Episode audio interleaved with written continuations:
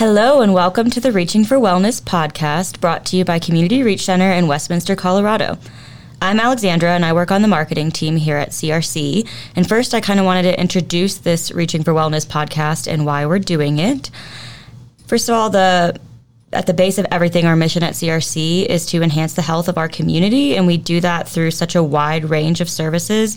And I just think it's so important that we make those uh, accessible to the community as well as make the community aware of everything we have to offer from outpatient therapy, school based therapy, detox centers, residential centers, and so much more. And on top of that, just continuing to reduce the stigma surrounding mental health. So I'm super excited about our guest today. Let me introduce you to Brenda Ferguson. Brenda, why don't you tell us your title and what you do for CRC? Um, my title is Supervisor of Services for the Respite Program, and um, basically that's what I do. I supervise the Respite Program. I have a, a team of three people two peer specialists and a case manager. And then um, the house itself. So just managing that, managing referrals and intakes and evaluations and stuff like that. Awesome. And what, what's your background? How did you get started doing that? Well, my background, I have um, my master's, and I'm licensed. I'm a, an LPC here in Colorado and also an LAC.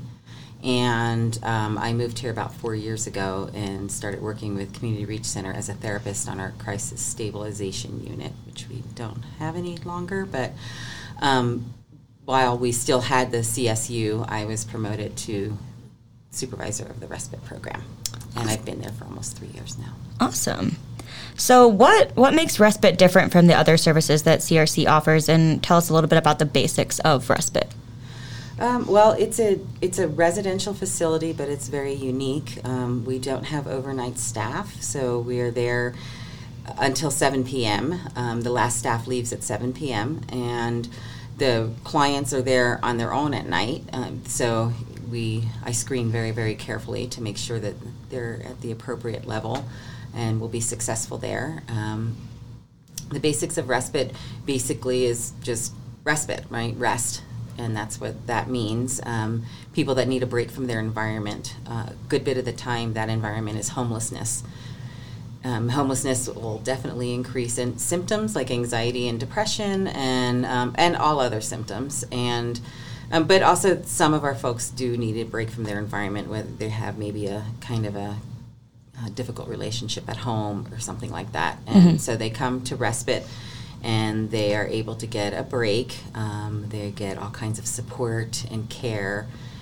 and uh, hopefully are sent on their way in a better space so, what kind of coping skills do our clients learn when they enter into respite? Oh, well, we teach them all kinds of coping skills. I'm a big, big advocate for meditation mm-hmm. um, and um, different types of breathing exercises. So I kind of teach them those kinds of things to try to, to manage their stress and control what they can control and kind of stay present and then they go to a group once a day and the topics vary but they're always wellness or coping skill related so um, any kind of uh, things from maybe like writing a letter to someone that you never want to deliver you know just kind of mm-hmm. getting stuff out um, all of the like breathing um, mindfulness art um, we have TED Talk Tuesdays, oh. Mindfulness Monday. Yeah, uh, they get pretty creative. Mm-hmm. Uh, so they, they learn a wide variety of coping skills. Mm-hmm. Yeah, that all sounds so great. How long would you say the average length of stay is for a client in respite? So right now, it's changing all the time as we're learning more and more about um, our program and, and what we are able to do. Uh, right now, we're at three to four weeks. Okay. And has that changed at all with COVID? Like, has they stayed longer or, or less, or have you seen a increase of intakes? No, um, well, not so much an increase of intakes, um, but when COVID first hit, we were kind of at a um, standstill. We sheltered in place with the clients that we had. Mm-hmm. Um, all intakes uh, were stopped, and so we just kind of um, stuck it out with our, our clients. Yeah. For a while. well, thank you for continuing to do that work through COVID. I know it's definitely been a, a stressful year, and I'm sure the clients appreciate it more than it ever. Um, what is your favorite part about working in respite, and and tell us about kind of like a day in the life for you there? I think there's so much about respite that I love, um, but I think probably one of my favorite parts is when I see people um, come to respite. Uh, oftentimes, our clients have um, their relationships have been severed mm-hmm. uh, with family and friends for various reasons, whether it be that they've done things that um, their family or friends can't tolerate any longer, or um, they just don't understand mental health issues, and so don't understand why this person isn't just getting getting themselves together. And but at any rate, they they don't have that closeness. And I think that's probably my favorite thing is when I see them come, and it becomes like this. Um, one big happy family. No matter how many times the clients change, new ones come in, and then everybody just kind of um, forms this really close knit relationship. And and um, I, it's to me, it's just really beautiful to see the love that they have mm-hmm. for one another, and then and then that they love that they feel and support that they feel from us.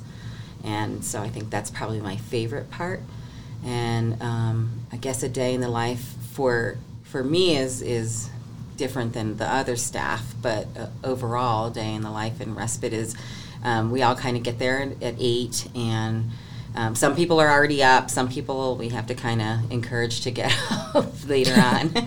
um, because of COVID, we're taking temperatures and, mm-hmm. and all of that kind of stuff. But um, just as they're trickling up and having coffee and they're um, talking to one another, um, the peers are planning on what they're going to do for a group. They check in with each client uh, every single day just to see how they're doing, working towards their goals, um, making sure there's uh, they're doing okay mentally and emotionally and not having any kind of suicidal thoughts or if they are if that's just their baseline or if it's increasing or anything like that they meet with the case manager and working towards goals so we found that when we can keep people a little longer sometimes we can interrupt that homelessness mm-hmm.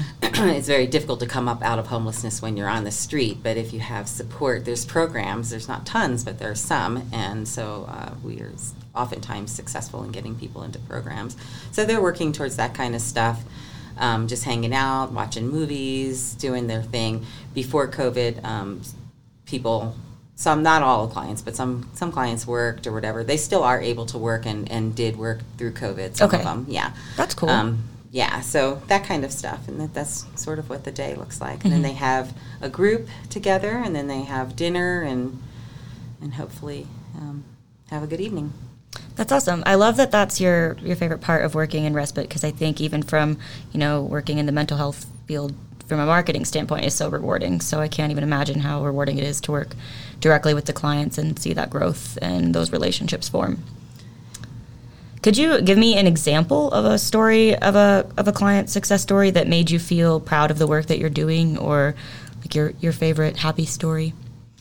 This my favorite happy story was a client that we had. Um, so people come back more than once. Um, sometimes, you know, it takes more than one episode of care to, to sort of figure out what it is that you want to do or even to get to that program. Um, sometimes there's waiting lists and we can't keep you long enough, but um, they can take a little break from us and then come back again. And my favorite, probably, story is a, a client that we have, a Community Reach Center, had been with us, I think, four times in total and uh, he's young. He moved here. Um, was homeless and a lot of trauma. He um, didn't have a lot of hope. He was at, at the, he was one of the people that sheltered in place with us during COVID. At that point, he had gotten a job. This was like his, uh, I think, his very last episode of care. Um, he got a job and he was doing really well. He got a room for from this program called um, I think it's Sunshine Home Share, where it's uh, older folks that have an extra room that need kind of maybe some help around the house and um, people that need to rent a room. And mm-hmm. so it's actually a program, and they they hook people together. So he rented that room.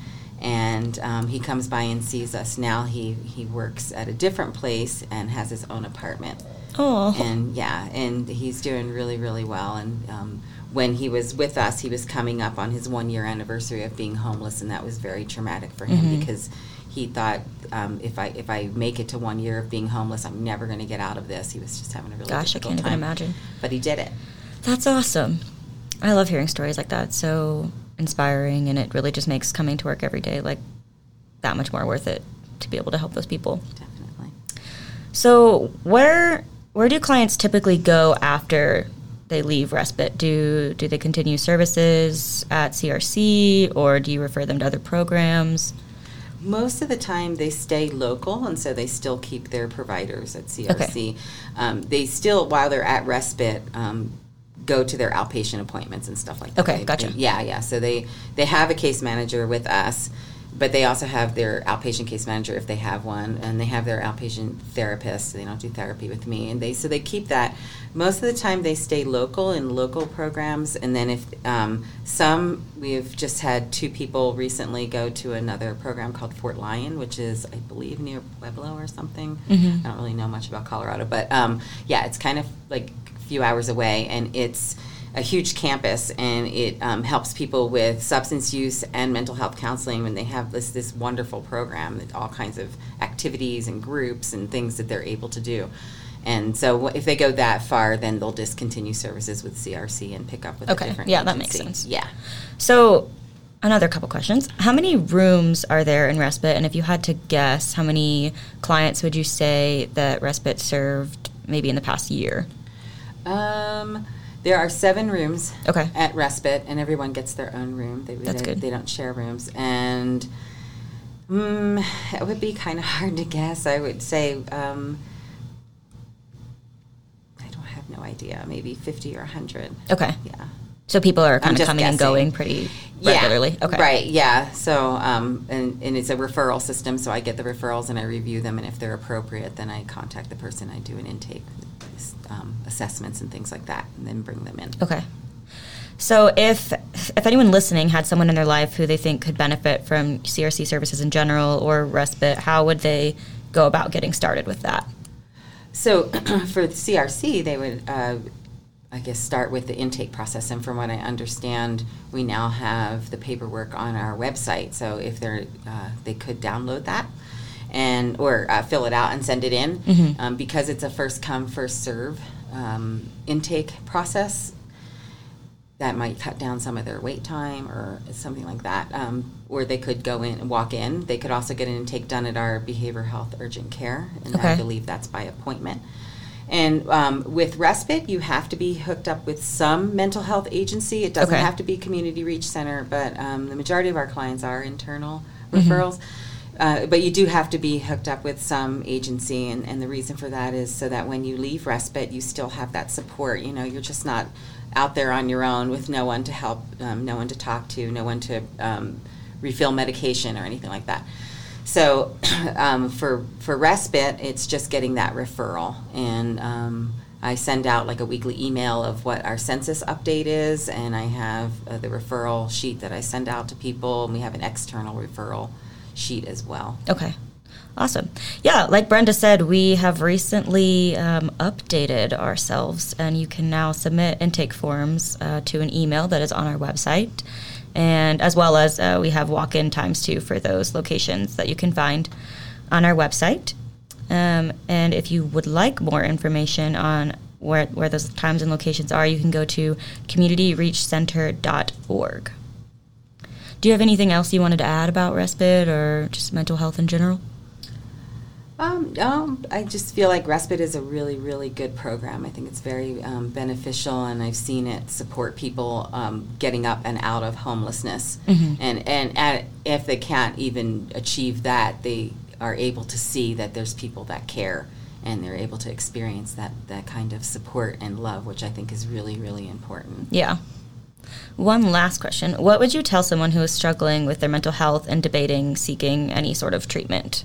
I know sometimes it can be difficult to like accept that you you need some help or you know reaching out for help is, is can be incredibly difficult. Right. It can be scary when you've never um, when you've never done that, but also some of the feelings that people experience when they're struggling are also scary. And I would say, take a leap of faith. It's worth it. Um, it's, it's worth it. It's great to have someone to talk to, to be able to bounce ideas off, to help you untangle all of the thoughts and and feelings that you're experiencing all at one time, and help you figure out some coping skills to manage your Mhm. stress and and um, hopefully in turn will help manage some of your symptoms. hmm Yeah, I mean, I could think therapy can be beneficial even if you don't have any sort of mental struggle that you're you're dealing with. It's Absolutely. just learning coping skills, and especially during the past year. I mean, I think everyone has experienced at least some sort of anxiety related to COVID. So I think that um, a lot of the services that we offer can be beneficial to, to Adams County, and I hope uh, that this podcast helps someone out there. Yeah. All right, that's it for us today. Until next time, I hope you keep reaching for wellness, and we'll see you soon.